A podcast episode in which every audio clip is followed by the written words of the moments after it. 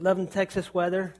Yesterday was like Friday, and yesterday was like spring, almost summer esque, and then uh, today's beautiful, and then they're talking about snow this week. Only in Texas in the wintertime, huh? Um, I honestly, I like the cold, and I like warm. I don't like the heat, but I need it to stay something for a certain amount of time so I can get over whatever this is going on in my head and sinuses and, you know, get, get well for the spring hay fever and all that fun stuff. So if you've got your Bible, go to Matthew chapter 13. Um, if you don't have a Bible, you saw our covert operation during the last worship song um, to stealthily, strategically place Bibles. So if you need one, there's one at the end of the aisle. Um, if you don't own a Bible, then take that. That's our gift for you. And um, we want you to have access to God's Word and, and uh, get that working in your life. Um, you also got a seed packet when you came in. And um, not yet? Oh, anticipation. You're going to get a seed packet in, a, in at the end of service. Um, and I was just, while Ryan was praying, you know, I, I, was, I was praying, but I was also looking at my seed packet. And I think it's kind of funny. It's radishes, and the, the name is Burpee. But um, I. Uh, I don't know why. That's how my mind operates, I guess. Um, but it was fun at Home Depot last night. I had all these packets of seeds, and it was one of those Bill Engvall moments. If you know Bill Engvall, the here's your sign. The lady looked at me and she said, "You going to do some planting?" And I mean, that's like standing there batting, and someone just lobs one right over the plate where you know you can just crack.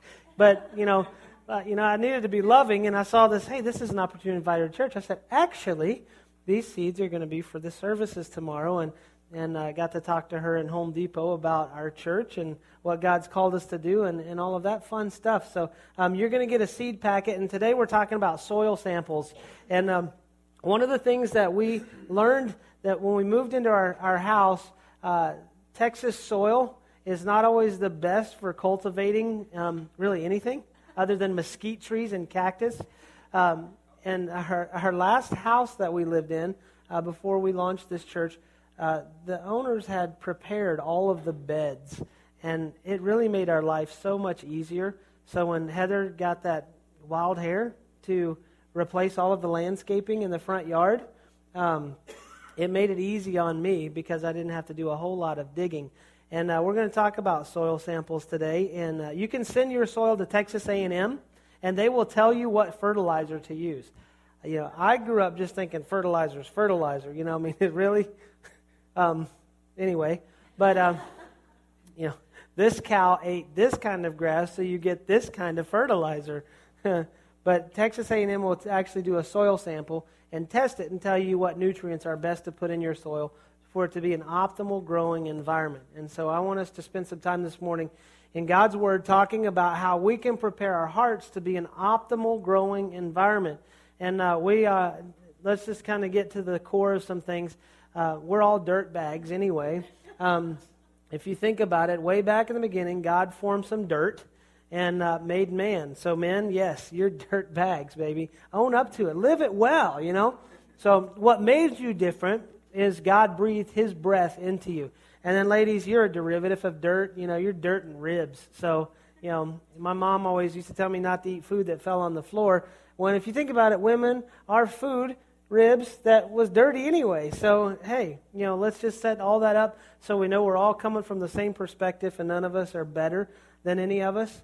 Um, and none of us are worse than any of us because we, we've said that the uh, ground at the foot of the cross is level. And so we're going to get on that level ground this morning and, and learn. Um, we've been teaching through Matthew, and we're hitting a different point of Jesus' ministry. Jesus had come on the scene and established his authority as king. Uh, Matthew wrote from the perspective that here is our king. And now we see Jesus' ministry taking a different turn, where instead of fighting the religious leaders, he's actually getting to invest in people. And he teaches through parables. And really, a parable is just um, a story in which something familiar explains something unfamiliar. If you have kids, uh, teaching them some deep principles, you have probably used a parable of a form um, and followed up with a punishment that you will inflict um, if they don't get the parable, in meaning clean your room. um, and pay attention. But Jesus teaches in parables, and it's very interesting. He's fulfilling prophecy spoken from Isaiah, and we're going to get into that. But he's teaching this because he's really, um, he's beautifully articulating the things of the kingdom and what Scripture calls the mysteries of God's kingdom to everyone. But he's speaking in parables because people who do not want to understand the truth are going to just walk away from it. But he speaks in parables so people can get to the point of knowing the truth. And the reason he's doing this is through the centuries and through, through time, people's hearts had become hardened to hearing the message of God's truth. Um, and so Jesus understands this. He understands where their hearts are. Not a lot of people understand where their heart is. But he speaks in parables so that he can explain deep mysteries to a hardened heart. And I love this. And we're going to get into we're going to get into teaching the parable of the sower this morning. And it's Matthew 13. And uh, before we read it, let me let me also say this: uh, when Jesus speaks in parables, he's piquing the curiosity of those wanting to know the truth while hiding it from those. But he's speaking and he's going to be talking about really reflecting his love in this parable. He's going to teach us about guarding our heart, and he loves us so much. I, I, I think we need to understand this. There is nothing that any of us can do to earn God's love. There's nothing that we can do to make God love us any more or less. I don't, I don't know why I'm saying that, but uh, I think some people just may feel that they have to keep working to earn God's love and grace. God doesn't operate that way. And, and really, what you're doing, you're wearing yourself out. You know, religion says earn God's love. Christianity says accept God's love and let that love transform you. If we just chase daddy's love all the time, it leads us into all kinds of other issues. And so let's just take a deep breath this morning. We're in a safe place. Let's just take a deep breath and just let God's love be invested in us and change us so that we can walk away maybe with a different perspective of how we're even trying to, to live in God's love. So I just wanted to say that. Let's go to Matthew 13. Um, I'm going to read the beginning of the parable, and then we're going to uh, spend some time talking about Jesus' explanation for it. Starting verse 1, um, it says, That same day Jesus went out of the house and sat by the lake.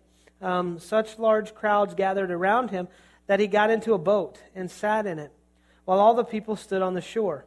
Then he told them many things in parables, saying this A farmer went out to sow his seed. As he was scattering the seed, some fell along the path, and birds came and ate it up. Some fell on rocky places where it did not have much soil. It sprang up quickly because the soil was shallow. But when the sun came up, the plants were scorched and they withered because they had no root. Other seed fell among thorns, which grew up and choked the plants. Still other seed fell on good soil, where it produced a good crop, a hundred, sixty, or thirty times what was sown. He who has ears, let him hear. And Jesus is telling this story, and I love how he says, He who has ears, let him hear. Because what he's doing, he's really just kind of driving that to the heart. When you ask your question, you ask yourself this question Do I have ears to hear? I mean, I heard what Jesus just said, but did I hear what Jesus just said? And he finishes that, so there's a moment of reflection. And what I love is the people I think who were reflecting the most were those that were spending the most time with him was the disciples because now they're hearing Jesus teach in parables. You know, the disciples had seen Jesus do all of these things. I mean, he called them to follow them. They dropped everything to follow him. They saw and heard the on the mount. They saw the miracles that followed the teaching. They saw the opposition of the religious leaders coming at Jesus and how beautiful he was in deciding when to engage and when not to engage. And now they're hearing him teach mysteries of the kingdom and the kingdom of God. And I think they're probably now asking themselves, Do I have ears to hear what Jesus just said? And he goes on The disciples came to him and asked, Jesus, why do you speak to the people in parables? He replied, The knowledge of the secrets of the kingdom of heaven has been given to you, but not to them. Whoever has will, be, will have more, will be given more, and he will have an abundance. Whoever does not have, even what he has will be taken from him. This is why I speak to them in parables. And he explains the prophecy of Isaiah. And then he says, But blessed are your eyes because they see, and your ears because they hear. For I tell you the truth, many prophets and righteous men longed to see what you see, but did not see, and longed to hear what you hear, but did not hear it. This prophecy that Isaiah is giving, he's basically telling in your notes that's for the further study this week. He's prophesying that your heart has gotten to a condition where you can no longer hear and see what God desires to do in your life and desires to do in his people. And Jesus is saying this has come true. And the reason I'm teaching in parables is because their hearts are hardened. If I come at them with just straight up truth, it's going it could drive a deeper wedge between God and man. And so God in his sovereignty and his amazing wisdom is able to speak in a way that challenges the heart and this is the first time in Matthew that Jesus explains himself. If you read back in all of the other teachings we've done, when Jesus interacts with people, he's speaking truth. He's teaching about the kingdom of God. He's modeling the kingdom of God. He sends his disciples out, giving them power to do the work of the kingdom of God. But this is the first time he gets into an explanation. And I, am really convinced of this. We, we ask Jesus a lot of times for explanations of things in life. And I'm really convinced of this truth that Jesus will explain himself to people who want to know the truth. I have questioned Jesus many times in my life, and he hasn't given me an answer. But I think a truth that I have to kind of reveal about myself is I've been questioning Jesus because when he exposed the truth, I wouldn't do anything with it anyway. All I would do is ask another question. And I don't think Jesus wants to get into this game of, of answering our questions so that we can avoid action or we can avoid the truth or we can continue to skirt the issues. I think Jesus will explain himself to someone whose heart is truly seeking that truth. The Bible is the only book that we have that we can ask the author to explain it to us. Think about that. Excuse me, I'm still getting over all this coughing stuff. I kept my wife up all night last night, I think. Um, I know if I wake myself up coughing, then I'm waking up neighbors. Um, but the Bible is the only book that you have the author absolutely present every time you open it. I mean, I'm, I'm reading a very compelling book by Philip Yancey, and I have many a question for the man, but he's not sitting in my bedroom at night while I'm reading it, which would be weird anyway. Um, no, thank you. Um, I walked in the other night. Heather has a Kindle, and laying on my bed was Harriet Beecher Stowe, and I left, um, honestly. Um, but the Bible, God is present when we are reading, and when we don't explain it, we ask. And I think we've got to get into a point of saying, God, help me understand this. God does not make his mysteries or his teaching so far out there that we have no grasp of it. I think a lot of times we cop out and say, Well, I read that, but I just don't understand it. Have you questioned it? Instead of just saying, I don't understand it, and then walking away from it. So let's go on here and explain all of this. Um, Jesus says in Matthew uh, 13, 18, listen to what the parable of the sower means. Jesus says listen 19 times in the book of Matthew. He is absolutely intent on us hearing what he has to say. That or he, he grew up with a good mom. I mean, how many of you have grown up where your mom says, listen, listen, listen, listen, listen, listen? I say it all the time in my house.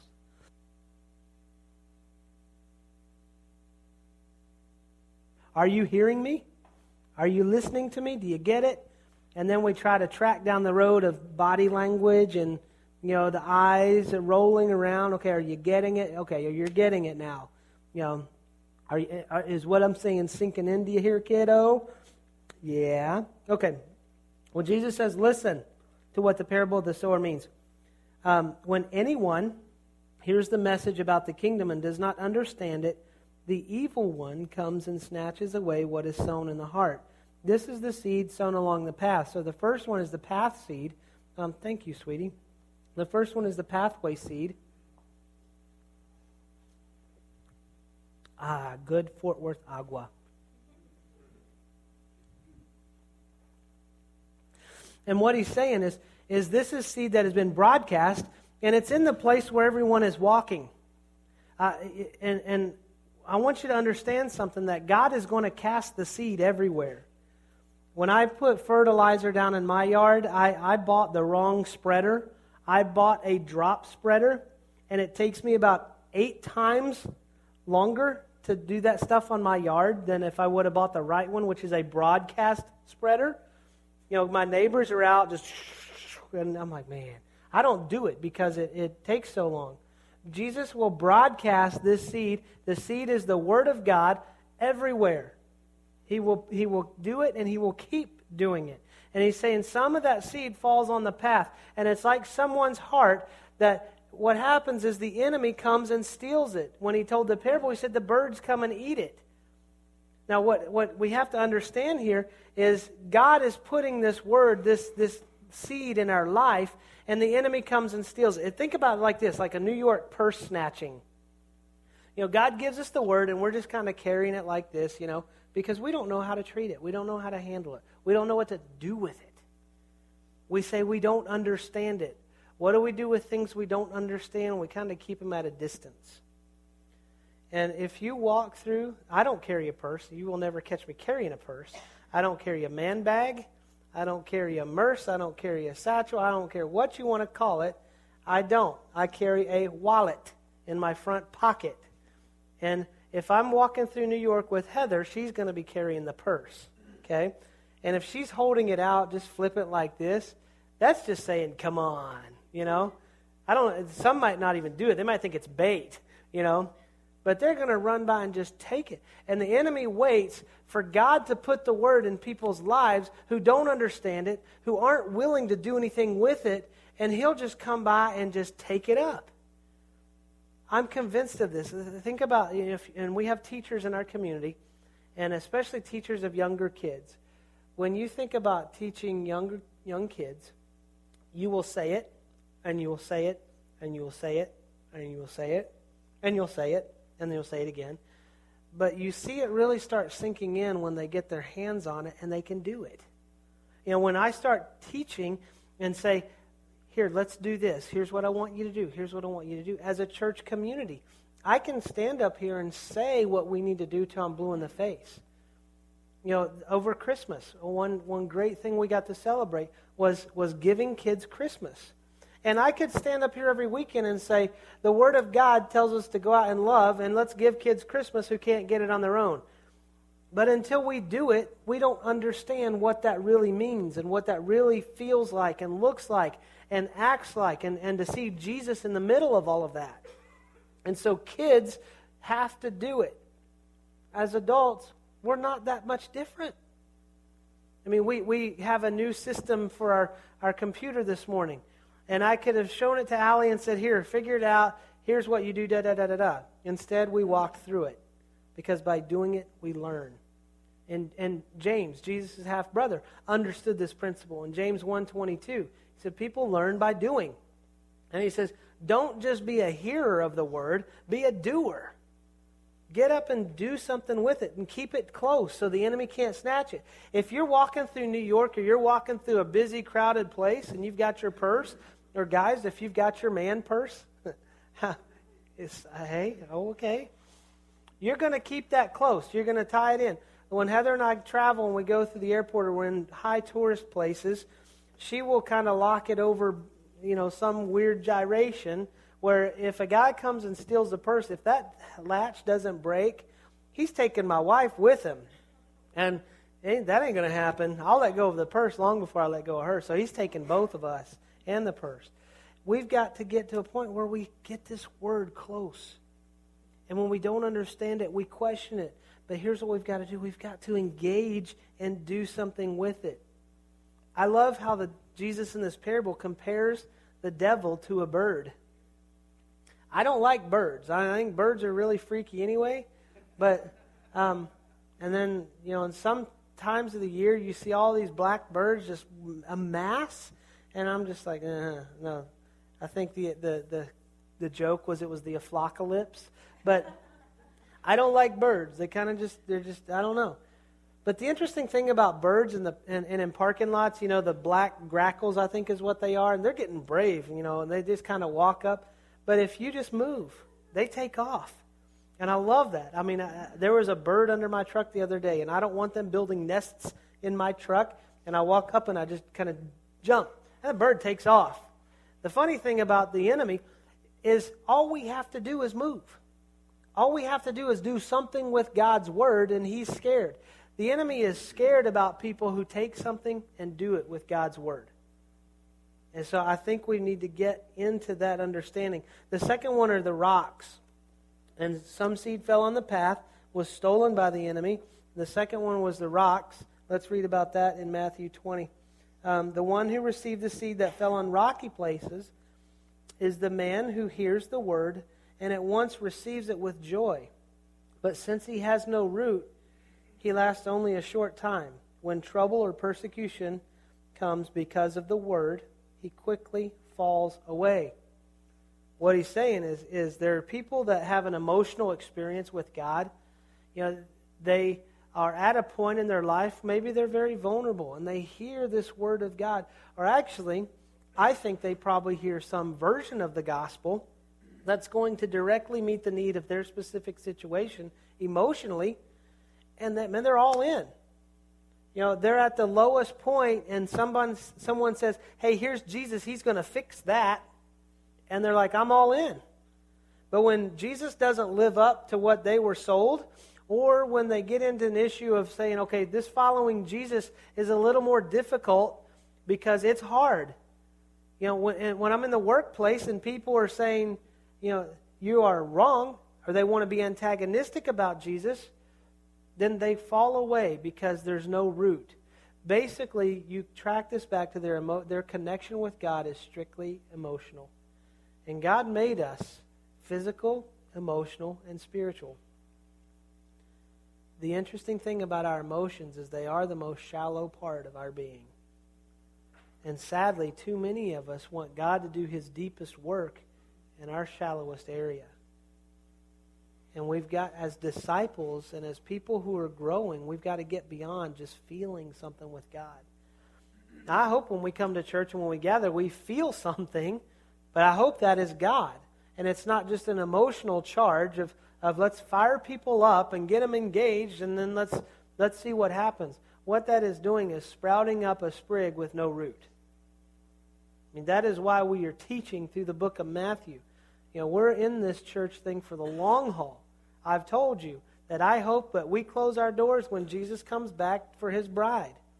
And in order for us to do that, it doesn't mean we sprout up quickly and don't develop roots. We're at a phase of our church community. It's more important that what's under the ground is happening than what's above the ground. I'm convinced that's, that's a disciple process. I'm convinced that that's really a lifelong process. It doesn't matter how big our church gets, that's just the trunk of what's above the ground.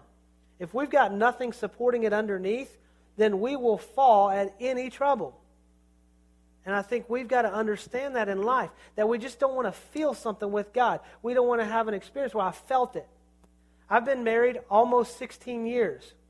And I'm going to be honest with you. I love Heather very deeply, but there are sometimes I just don't feel it. I'm sure that she would say the same thing. She loves me, but sometimes she just doesn't feel it because the emotions settle. And our relationship and our covenant and our connection goes way beyond an emotional connection. I mean, for men, we would, we would be out of it really early because our connection, mostly in marriage, is physical. I mean, think about sex. It's, it's physical for men, emotional for women. It's all of that for both. But you hit a point where the honeymoon's over and the physical connection isn't as strong, the emotional connection isn't strong. So, what is keeping you together? It's a commitment. And let me just say, don't hit that bottom of that commitment for too long because you'll start to question that commitment. So, I'm just staying here because I'm committed. Let God do something in you spiritually because that is a depth that goes beyond anything we can imagine. The worst thing that I have heard in counseling couples is they say, I just feel like I've gotten to the end of her. I know everything there is to know about her. That's a cop out, and that is baloney. How can you say to God, who created someone with infinite and infinity in mind, eternity in mind, to say, I've gotten to the end of your creation? It's because we're unwilling to go there on a spiritual level. Now let's quit copping out with God and go there on a spiritual level. I, I have learned that the more I get into God's Word and develop roots in Scripture, that I feel God in different ways. And a lot of times it's, it's a deep spiritual feeling instead of an emotional high. I would much rather live in that spiritual consistency than bouncing around as a manic depressive Christian emotionally. I, I can't handle that.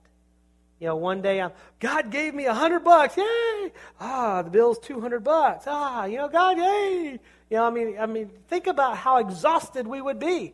hey, hey, hey, you know. People would watch us how we live our life and go, if that's how God works, no, thank you. My life is jacked up enough as it is. You want me to throw spiritual emotion in there? Forget that mess. It's like the quick crush. This is probably more for guys. You know, you ever had the like Friday night crush? Like you, this is the woman of your dreams. Like that, that's it, man. I love her. Saturday morning, you wake up and you're like, "What was I thinking?" It's that quick crush, you know. Don't have a quick crush with God. You weren't in love fr- Saturday morning because you weren't in love Friday night. You know, you're like Forrest Gump. You don't know what love is, you know. So I got a Forrest Gump line in, and we were talking about the rocky path. I was really thinking mentally I was going to say sometimes there aren't enough rocks, but so thank you. I got them both in. Yes. All of this in, in trouble. God doesn't say if trouble comes your way. I mean, let's let's quit skirting the issues. God never says, "Hey, if you know when you follow me, and if trouble comes your way, I'll take care of it." Uh, God says, "When trouble comes your way." when persecution comes your way. And I mean real persecution, not the kind of persecution because we're jerks for Jesus, but the real persecution because we are living a discipled life. And someone is really attacking how we are living our life. He says, when it happens, have the roots so you do not fall away. I think God wants us to understand this because God know, wants us to know that following Him is tough. I mean, the gospel is free, it's, it, it, it's, it's relatively easy to understand and accept the gospel, but to live it out is tough. And God doesn't want to give us a smoke and mirror thing and say, hey, it's easy. Come to me, all you who are weary, and I'll give you rest. That's not always easy. You know, when he says in Matthew, do not worry, that's not always easy. Let's go on and read about the worry. 13, uh, verse 22 is uh, the thorns. It says, The one who received the seed that fell among the thorns is the man uh, who hears the word, but the worries of this life and the deceitfulness of, the deceitfulness of wealth choke it, making it unfruitful. In Matthew 6, when Jesus is giving the Sermon on the Mount, he tells us, do not worry about anything. Don't worry about what you're going to eat or drink or what you're going to wear. And he says, you know, Jesus says, cast all your cares on me. My yoke is easy, my burden is light. I mean, all of this about worry. And it is tough because there are times when, when I really uh, struggle with God, are you going to handle this the way I want it to be handled? I mean, that's what worry is. Worry is just wanting us to get our way. And when I don't think God's going to do it my way, I begin to worry. And then the scripture Paul wrote Don't be anxious or worry about anything, but pray about everything. And so I pray, God, I'm giving this to you. And all of a sudden I start worrying it. And think about it this way it's me handing that issue to God, and then when I worry about it, I reach up and I take it back out of his hands and think, I don't think you're big enough for this one, buddy. And then he says, not just worry, but the, the deceitfulness of wealth. Let me just say this the deceitful, and I want this in your notes, the deceitfulness of wealth doesn't matter if you're rich or poor. It's not rich or poor for this. You know, the deceitfulness of wealth hits both ends of that spectrum. It's just a different view of how that hits. If you're rich, then you already got it to worry about. If you're poor, you don't got it to worry about, but we all still want it. And he's saying when you track that way, that's going to choke out this word. What happens is when we get into this deceitful cycle, work becomes our God. And a lot of this, it's men. Men, work becomes our God. For women, our kids become our God. Because we get out of whack priority wise in our house. And think about we've we've done a good job as parents um, helping our kids to fall into this mentality um, because we'll have a desire to give our kids things that we never had, and we desire our kids to have the comforts and things that we never had, or we're trying to insulate them from something. And what happens is we get ourselves in a bind by putting our kids ahead of uh, any everything in priority. And I'm sad to say this. My years of student ministry, I saw this played out every fall. When the youngest would leave the house and go to college, and I would get a call about fall break, and they were coming home um, because their parents had told them they're divorcing. So for 18 years, father's God was work, mother's God was the kids. They never invested any time with each other. And when they look at each other as empty nesters and they go, I don't know you. If I don't know you, I don't love you. We've just been business partners to raise a kid. And so I think we need to end this partnership. It's sad. It's devastating in the home. And I saw that played out because of priorities out of whack. I want you to understand this and put this in your notes that our priorities are God. Put God first in everything. Seek his king Matthew 6:33. Seek his kingdom first. When Jesus was asked, "What is the greatest commandment?" Love the Lord your God with all your heart, soul, mind, and strength. And the second, love your neighbor as yourself. When we put God first, it's amazing what can happen and things fall in line in our life. Biblical priorities are God, your spouse. If you are married, it is your spouse. And your spouse has to have the place above your kids. The healthiest thing that you can do to raise your kids is to model that priority. And then it's your kids. It doesn't mean your kids get any leftover love, but it means they understand that, that my relationship with Heather is more important for the health of our home. Our kids would get so upset because once a year, Heather and I take a mommy daddy vacation. And the kids are like, well, we want to go. Yes, but this is more important that we take this vacation for the health of our family. Prioritize that. The kids, and then after that is work and then church.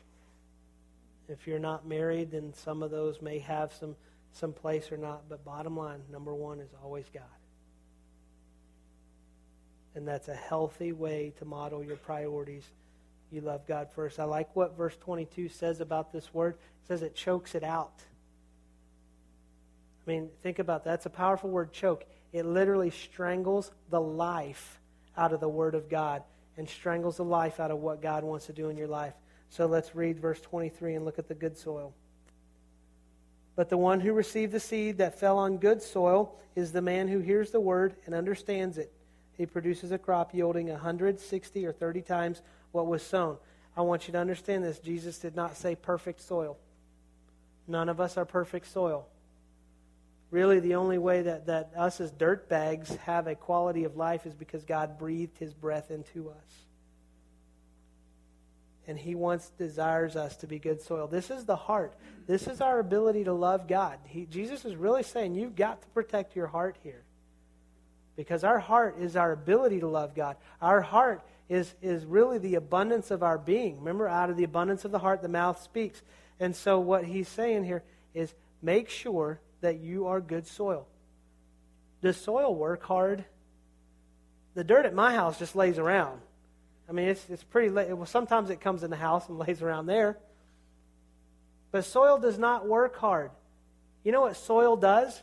Soil provides a place or an environment for someone else to work. And so when you think about that, is your heart a place where God can work? Is your life fruitful? Galatians 5 talks about the fruit of the Spirit. Let me, let me read to you the fruit of the Spirit. It's Galatians 5. I'm going to jump over there real quick. And I'm going to start with uh, the verse 22. But the fruit of the Spirit is love, joy, peace, patience, kindness, goodness, faithfulness, gentleness, and self control. Let me ask you this Are people seeing Jesus through the fruit in your life? That's a good way to kind of gut check this and have a self awareness moment of what type of soil am I? I mean, are people seeing Jesus reflected clearly through the love in your life? Through the joy? Through the peace? Are people seeing Jesus through patience in your life? Are they seeing Jesus through kindness in your life, through goodness, faithfulness, gentleness? Are people seeing Jesus clearly through your self control? It all comes down to Jesus' desires to continue to broadcast seed. And he will continue to broadcast seed. And what I want us to understand as a church is what kind of dirt are we? What kind of soil are we? That's your reflection question. What type of soil am I? And you're going to get one of these at the end of service. And I just want it to be a reminder. I don't put it somewhere where you're going to see it, where it's going to remind you because God truly desires to broadcast His seed in your life. And He desires for you to be in an environment where He can work. And He desires for you to be in an environment where His fruit can make Jesus very clear to the world around us. So, I guess in that reflection question this week, spend some time and ask yourself Am I guarding my heart? You know, or am I just kind of a pathway where people the enemy can walk all over it? Is my relationship with Jesus really beyond emotion? I mean, do I have a spiritual connection? Is God my top priority? And am I allowing God to produce something through my life? Let's pray. Father, we love you and we thank you so much that, uh, that you teach mysteries in parables, but God, you do not put those out of our reach. And as we desire understanding, you are longing to give us that understanding. So, Jesus, this morning, I ask that you bring new understanding to your words. Keep us from leaving this time with our own interpretations of what the truth of your word says. And God, help us to be good soil. I know that some of us have rocks, some of us have footprints from the path. God, some of us have thorns. But God, I ask that you begin to cultivate that. That we open our hearts to you and provide a place for you to work. And God, I just I ask that that that you do a work in us that is deeper than emotion, that's deeper than anything we can see physically. But God, give us a peace of knowing that you're moving in our life spiritually and that you are drawing deep roots in our life. Father, let us be that tree that is planted by your stream with deep roots. God, we open ourselves and ask that you be that environment to work in this morning. Help us to truly reflect. And God, we just pray as David prayed, search our hearts, O oh God. Reveal to us what uh, type of soil we are. Reveal to us where you long to give us understanding and long to work in our life. And Father, we just ask that most of all, we give people around us the opportunity to see Jesus through the fruit that the Holy Spirit is cultivating in our life. Father, may we be a fruitful community, but not just for our sustenance, but so that we make an impact for the kingdom of God. Jesus, thank you for making the mysteries of the kingdom known to us this morning. We love you so much. Father, we thank you for your love, your perfect love. Thank you for freeing us from the work where we have to earn grace. Jesus, thank you. Holy Spirit, just fill us this week so that we can live aware of the type of soil we are. We can live aware of the type of fruit we're producing.